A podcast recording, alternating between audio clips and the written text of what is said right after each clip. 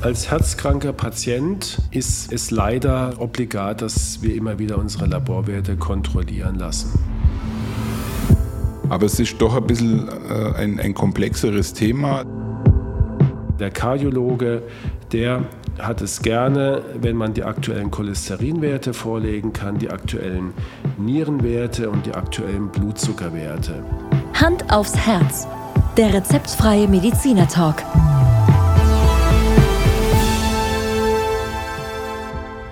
Hallo und herzlich willkommen bei Hand aufs Herz. Geschichten rund ums Herz mit professioneller Begleitung von Dr. Markus Knapp.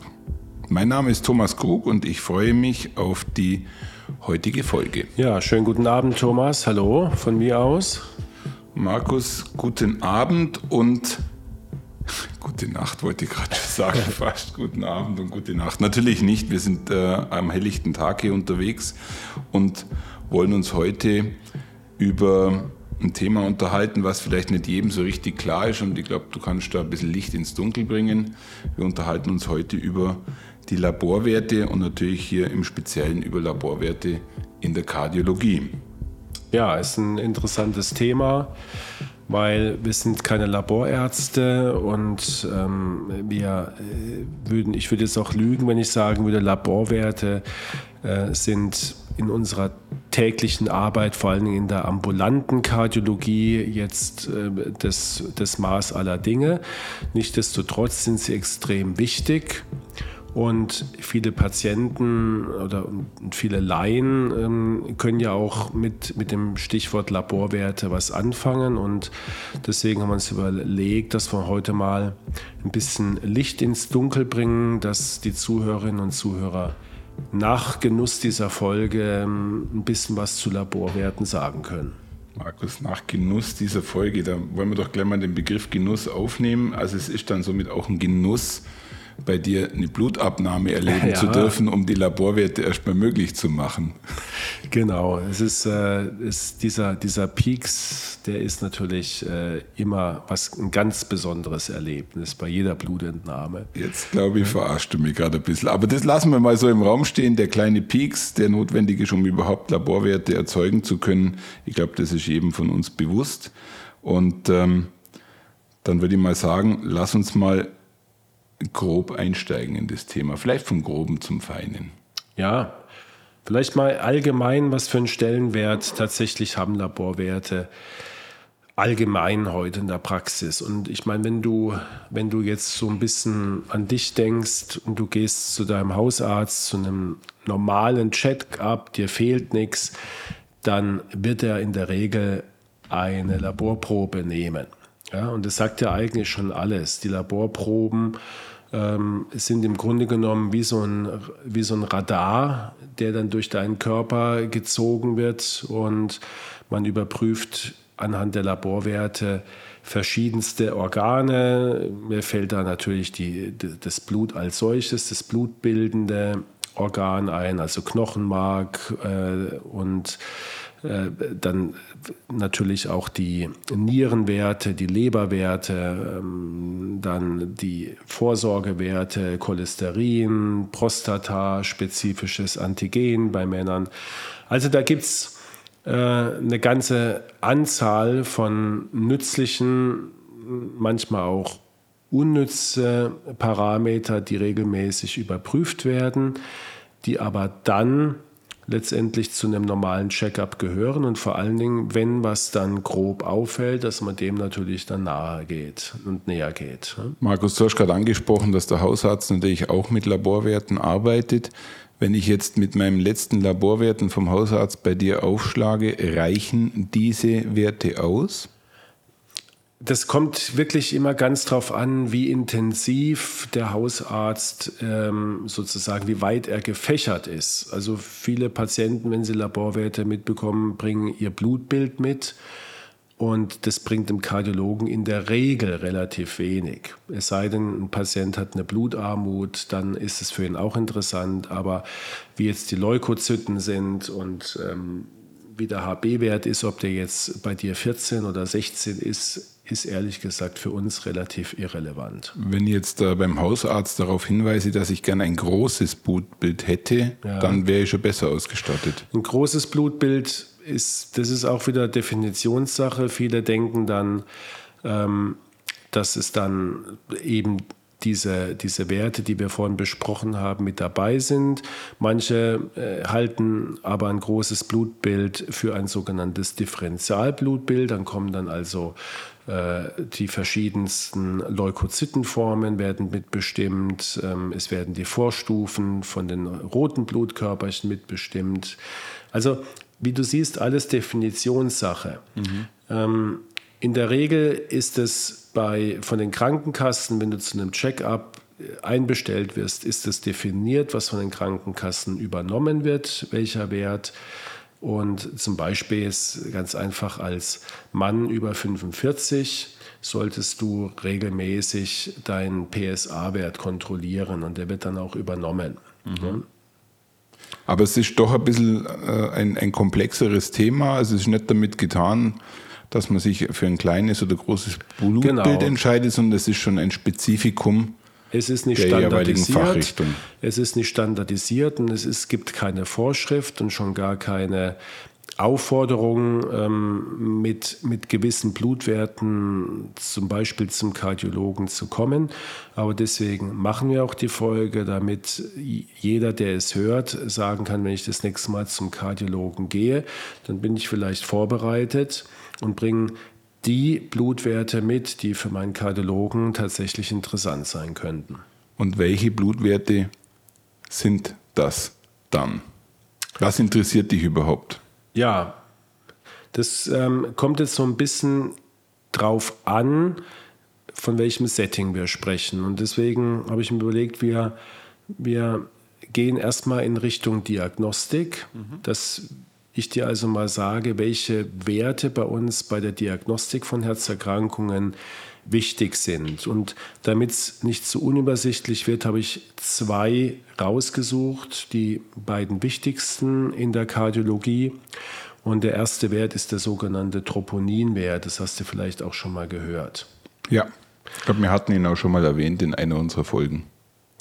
Genau, und der Troponinwert, Troponin ist ein, ist ein Proteinmolekül und ist Bestandteil der kleinsten Herzmuskeleinheiten und ist damit also hauptsächlich im Herzmuskel verteilt und ähm, ich habe es ganz selten erlebt, dass es auch äh, Troponinerhöhungen gab, äh, ohne dass der Herzmuskel in irgendeiner Form beteiligt war. Aber wir können davon ausgehen, wenn es keine Fehlmessung ist, dass eine Troponinerhöhung gleichzusetzen ist mit einer Herzmuskelschädigung. Denn normalerweise hat dieser Bestandteil der Herzmuskulatur nichts im Blut verloren.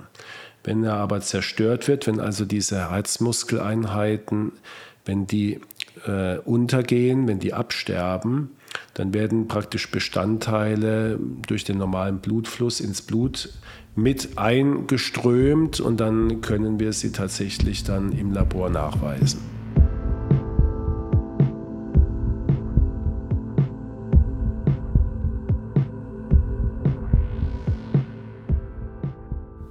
Markus, dieser Troponinwert, wie du gerade schilderst, ist ein Bestandteil, was wir nicht im Blut haben wollen.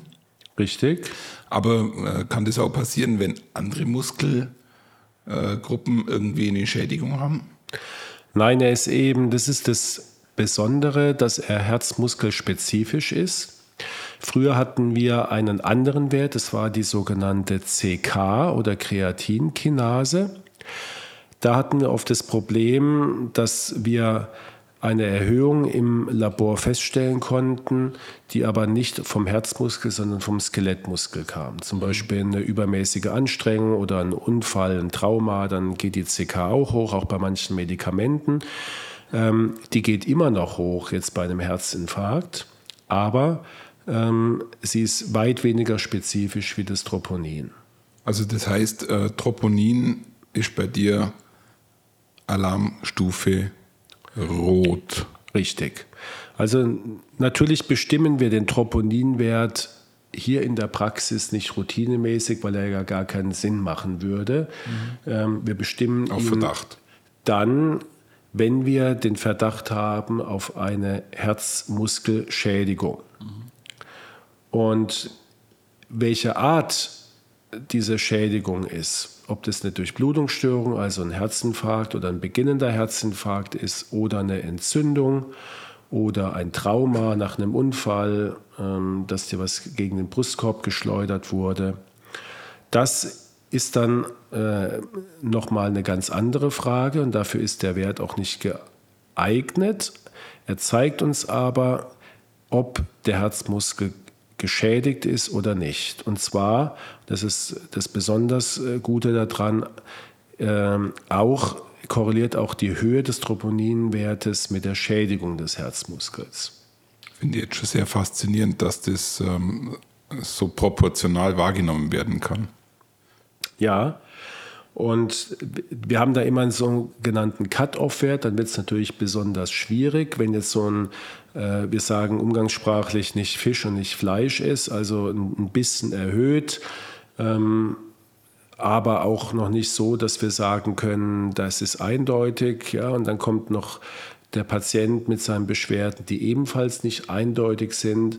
Und dann behelfen wir uns, das gehört auch zum Standard äh, mittlerweile damit, dass wir einige Stunden später den Wert nochmal bestimmen. Mhm.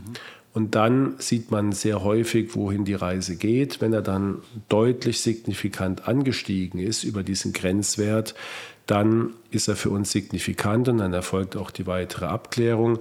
Wenn er dann im Normalbereich sich befindet, dann kann man eigentlich mit einer sehr, sehr großen Wahrscheinlichkeit von ausgehen, dass jetzt hier nichts dramatisch Akutes äh, am Ablaufen ist. Und da der Wert äh, so eine Wichtigkeit hat, kannst du den dann in irgendeiner Form, in Form eines Schnelltests bei dir in der Praxis ermitteln? Genau, wir haben äh, Schnelltests zur Verfügung. Die sind Schnelltests haben immer den Nachteil, dass sie eine höhere Fehlerquelle haben, muss man ehrlicherweise sagen, wie direkt äh, im Labor bestimmt. Ja. Aber, ähm, und sie zeigen uns auch nicht, äh, zumindest die, die gängigen Schnelltests zeigen auch nicht ob, den genauen Wert an. Aber sie zeigen uns so ähnlich wie beim Corona-Test positiv oder negativ. Wobei positiv, das hatten wir auch schon ein paar Mal in Folgen, interpretiert der Laie immer, ist er eben positiv für mich, ist er gut. Positiv heißt bei uns immer, es ist ein Befund da.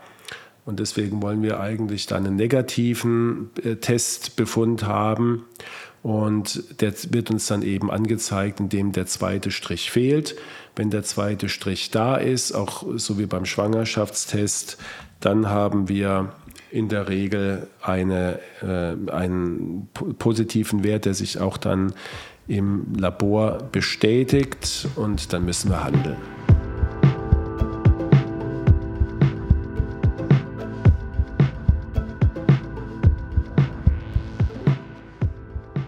Muss ich mal ganz kurz nachfragen, wenn ich jetzt äh, praktisch einen Unfall hatte und jetzt äh, eine innere Verletzung in irgendeiner Form vorliegt, dann wird bei der Notaufnahme auch dieser Wert mitunter ermittelt, oder?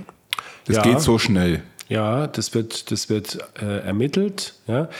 Und ähm, natürlich interpretiert man, das gilt für alle Laborwerte, interpretiert man das immer im Kontext mit übrigen Beschwerden und mit einer Vorgeschichte. Ja? So, also erfahrene Ärzte sagen immer, wir therapieren nicht Laborwerte. Da muss man sich immer ähm, wirklich in Acht nehmen, sondern wir therapieren Krankheiten. Und deswegen darf man nie von, von einem Wert, auch nicht von einem Laborwert, äh, sofort die Diagnose stellen, sondern es ist immer ein Mosaikstein mit verschiedenen Faktoren, aber es sind halt äh, Leit Pfade, diese Laborwerte, die uns in die richtige Richtung führen und die uns dazu veranlassen, weitere Untersuchungen durchzuführen. Markus, gibt es neben dem Troponinwert nochmal so einen äh, wichtigen Laborwert? Ja, gibt es auch. Ich würde vielleicht abschließend zum Troponin nochmal äh, für die Praxis sagen, es macht also überhaupt keinen Sinn, sich prophylaktisch einen Troponinwert bestimmen zu lassen, so nach dem Motto, ähm, ich will jetzt mal gucken, wie mein Herzinfarktrisiko ist oder so. Das äh, wird nicht gemacht, sondern der Troponinwert wird bestimmt bei Verdacht auf eine akute Herzschädigung. Und so machen wir es dann auch in der Praxis. Wenn also ein Patient kommt, der sagt, ich habe seit einer Stunde Beschwerden, bin hier äh, jetzt notfallmäßig in die Praxis gekommen, dann wird es bestimmt. Und ähm, ansonsten ist es, wie gesagt, eine Domäne dieser Laborwert von, von den Klinikaufenthalten, wenn also dort Notfälle äh, in, eingewiesen werden, um dort die Diagnose zu stellen und auch das Ausmaß der Schädigung dann zu definieren. Ja, das dazu. Und der zweite Wert ist, ist nicht so bekannt und auch noch nicht so lange äh, im Umlauf wie das Troponin. Das gibt es jetzt, Troponin haben wir jetzt schon bald 30 Jahre in der, im regelmäßigen Gebrauch. Und der zweite Wert heißt BNP. Das BNP ist ebenfalls äh, ein Protein, äh, ein Hormon, und zwar das äh, Brain Natriuretic Peptide, falls es dich genau interessiert. Aber du willst jetzt nicht, dass ich das wiederhole. Nein, äh, danke. Ich sag einfach BNP, aber bitte nicht BP, sondern BNP. Ja. Und dieser Wert wird zur Abklärung und zur Einstufung einer Herzinsuffizienz verwendet.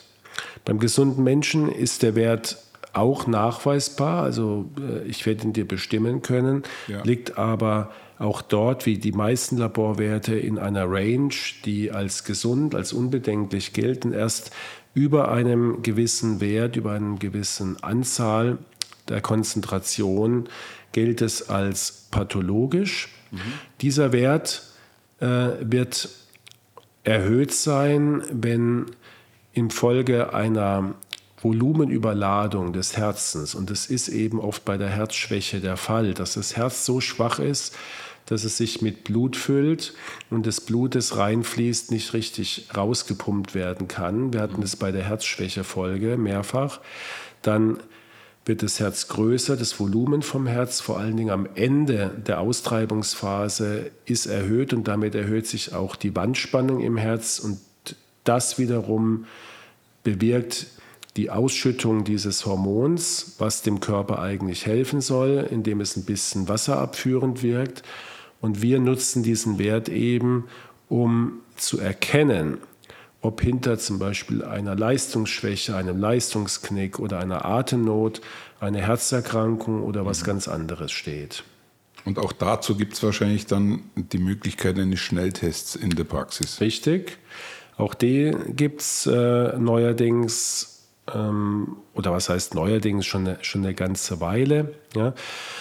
Man muss ähm, damit einfach auch wiederum wie beim Troponin gut umgehen, ähm, damit man nicht ähm, am, am, Ende Laborkosmetik und Labordiagnostik umsonst macht. Es muss auch hier wieder die Indikation für so einen Wert passen. Wir müssen also die Konstellation haben, dass wir eine Atemnot abklären wollen. Wir machen natürlich EKG und Ultraschall noch dazu. Mhm.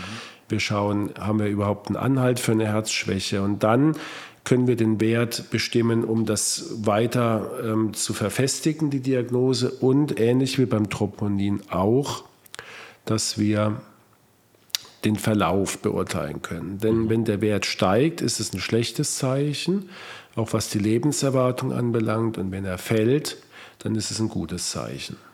Und wir können damit auch unsere Therapie überwachen. Sind das die zwei wesentlichen Werte? Also das sind genau die zwei wesentlichen Werte.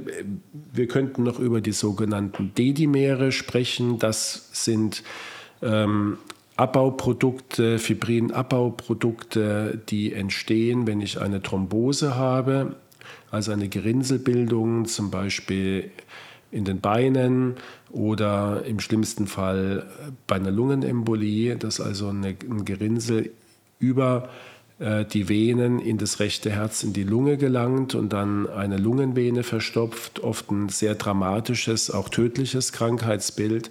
Und mit diesen Dedimeren können wir auch hier wieder eine, eine Verdachtsdiagnose stellen.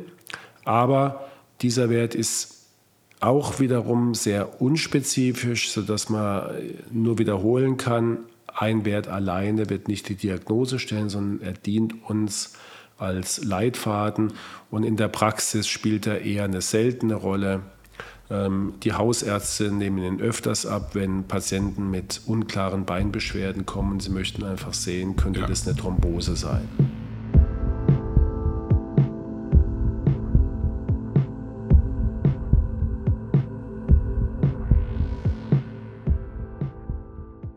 Markus, wenn ich jetzt bei dir Patient bin, welche Laborwerte sollte ich denn dann regelmäßig kontrollieren lassen und wie oft? Ja, also als, als herzkranker Patient ist es leider obligat, dass wir immer wieder unsere Laborwerte kontrollieren lassen. Ja, aber äh, sinnvoll, sodass wir wirklich die Parameter abnehmen, die relevant sind und die dafür aber regelmäßig und häufiger. Ja, und dafür die Werte, die mit dem Herzen jetzt primär nichts zu tun haben, ich sage jetzt mal zum Beispiel die Unterfraktionen der Lymphozyten, ob, wie viele Monozyten ich jetzt habe und wie viele äh, sogenannte eosinophile Lymphozyten, das ist natürlich für einen Herzpatient in den aller, allermeisten Fällen nicht relevant. Aber, um es konkret zu sagen, was sollte man regelmäßig kontrollieren? Natürlich das Blutbild, da interessiert uns bei einem Herzkranken hat er eine Blutarmut, also eine sogenannte Anämie. Das ist nicht gut. Die sollte dann auch ausgeglichen werden, weil in der Regel herzkranke Patienten ohnehin schon Durchblutungsstörungen haben. Und wenn dann noch wenig Blut zur Verfügung ist, verstärkt es oft die Erkrankung. Dann schauen wir im Blutbild nach den Blutplättchen, nach den Thrombozyten. Wenn die sehr niedrig sind, ähm, dann dürfen wir gewisse Medikamente nur mit Einschränkung geben. Wenn sie sehr hoch sind, bei manchen Erkrankungen habe ich äh, eine verstärkte Neigung für äh, äh, Thrombosen bzw. Gefäßverschlüsse. Dann die Nierenwerte ist ganz obligat, weil wir natürlich erstens bei Nieren Werterhöhung und damit einer vorliegenden Nierenerkrankung viele Erkrankungen äh, aggravieren, viele Herzerkrankungen und viele Erkrankungen dadurch auch eine schlechtere Prognose haben. Und auch hier wieder müssen viele Medikamente angepasst werden an die Dosis. Dann natürlich Gerinnungswerte, um zu überprüfen, darf ich Blutverdünner geben und wie hoch darf ich sie geben. Leberwerte aus dem gleichen Grund wie die Nierenwerte, da muss ich auf Medikamente acht geben. Und dann natürlich die Vorsorgewerte, die obligat sind bei Herzpatienten. Also das sind die Zuckerwerte, der nüchtern Blutzucker, der Langzeitblutzucker. Das ist alles Standardprogramm. Und last but not least natürlich auch die Cholesterinwerte, über die wir schon sehr, sehr häufig hier gesprochen haben. Das ist Standardprogramm für jeden Herzpatienten, weil er muss einfach wissen, wo stehe ich mit meinem Cholesterin. Und ich glaube, gerade die Werte, die du jetzt als Standardprogramm aufgelistet hast, sind eigentlich die Werte, die ich, wenn möglich, auch mitbringen sollte, wenn ich zu dir komme, oder?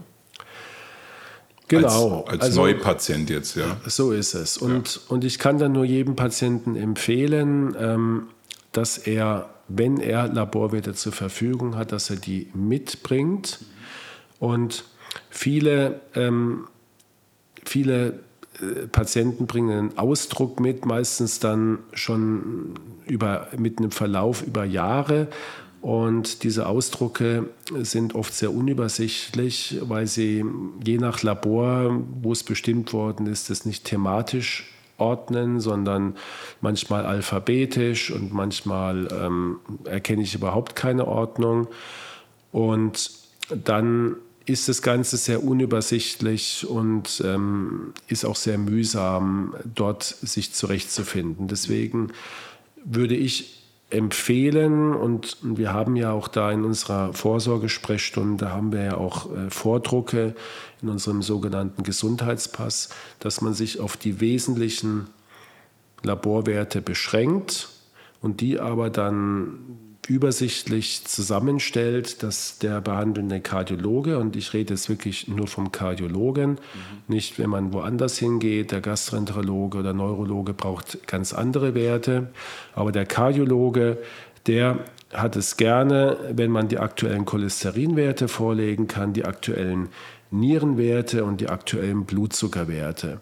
Da äh, weiß er sofort auf den ersten Blick, okay, da ist alles im grünen Bereich oder er sieht, na, da müssen wir was tun oder da muss ich vorsichtig sein.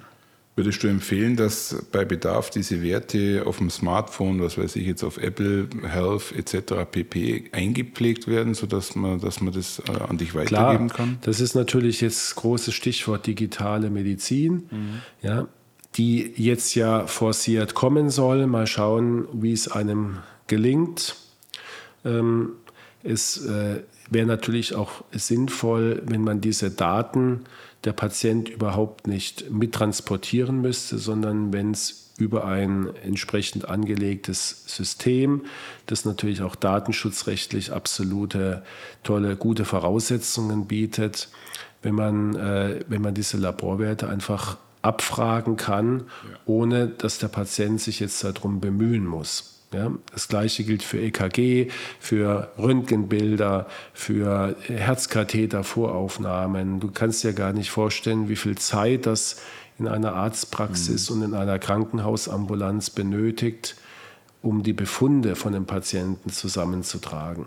Ich stelle mir gerade so ein Zukunftsbild vor, in der bei mir ein Chip eingepflanzt ist. Ich gehe bei dir durch die Tür und deine Systeme erkennen meine Daten und du hast sie auf dem Monitor.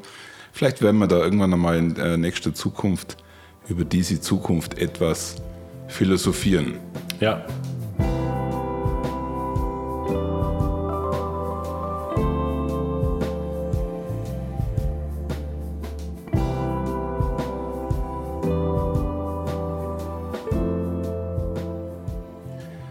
Markus, hast du noch was zu den Laborwerten zu ergänzen oder nähern wir uns schon dem Ende? Wir nähern uns eigentlich dem Ende, weil, weil wir bewusst in dieser Folge jetzt äh, uns auf das Wesentliche beschränken wollen.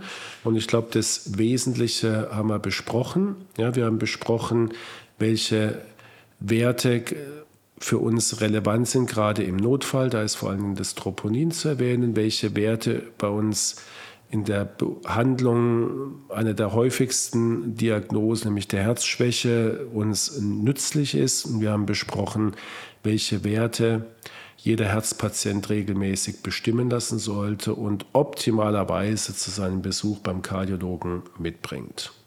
Und von daher habe ich eigentlich zu dem Thema nichts mehr zu sagen, lieber Thomas. Das gibt es gar nicht, dass du nichts mehr zu sagen hast. Aber wir haben auch eine schöne Runde hier gehabt. Wir sitzen in deinem ähm, Arztzimmer. Und ich glaube, man darf sagen, das ist ein wunderschöner Ausblick hier. Und während wir jetzt hier uns so unterhalten haben, haben wir gedacht, wir müssen mal so eine Rundreise machen beim Aufnehmen und einfach an schönen Orten unsere Folgen aufnehmen. Bisher haben wir uns oft bei dir in der Praxis getroffen oder online oder im Tonstudio oder im Hotel. Vielleicht äh, machen wir die nächste Runde im Museum. Ah ja, okay. Gute Idee. Vielleicht unsere Jubiläumsfolge. Wer weiß. Die Hörer können es zwar dann nicht sehen, aber wir können es fühlen. Genau. Ja. Markus, herzlichen Dank Thomas, für den Dank. Einstieg in das Thema Laborwerte und vielleicht auch die Aufklärung für den einen oder anderen. Und tatsächlich habe ich mir heute gedacht, eigentlich müssten die Folgen von uns auch an diversen Universitäten einfach den Studierenden zur Verfügung gestellt werden Gute Idee. Damit sie daraus wirklich was lernen. Genau. Hiermit der Aufruf an alle äh, Fachhochschulen oder Universitäten, lasst eure Studenten unsere Folgen hören. Hand aufs Herz ins Studentenprogramm. Genau, das ist meine Aufgabe, Thomas. Das ist eine Aufgabe. Die Briefe gehen nächste Woche raus. Also Markus, herzlichen Dank an dich. Dir. Tschüss. Und bis zum nächsten Mal. Ciao. Tschüss.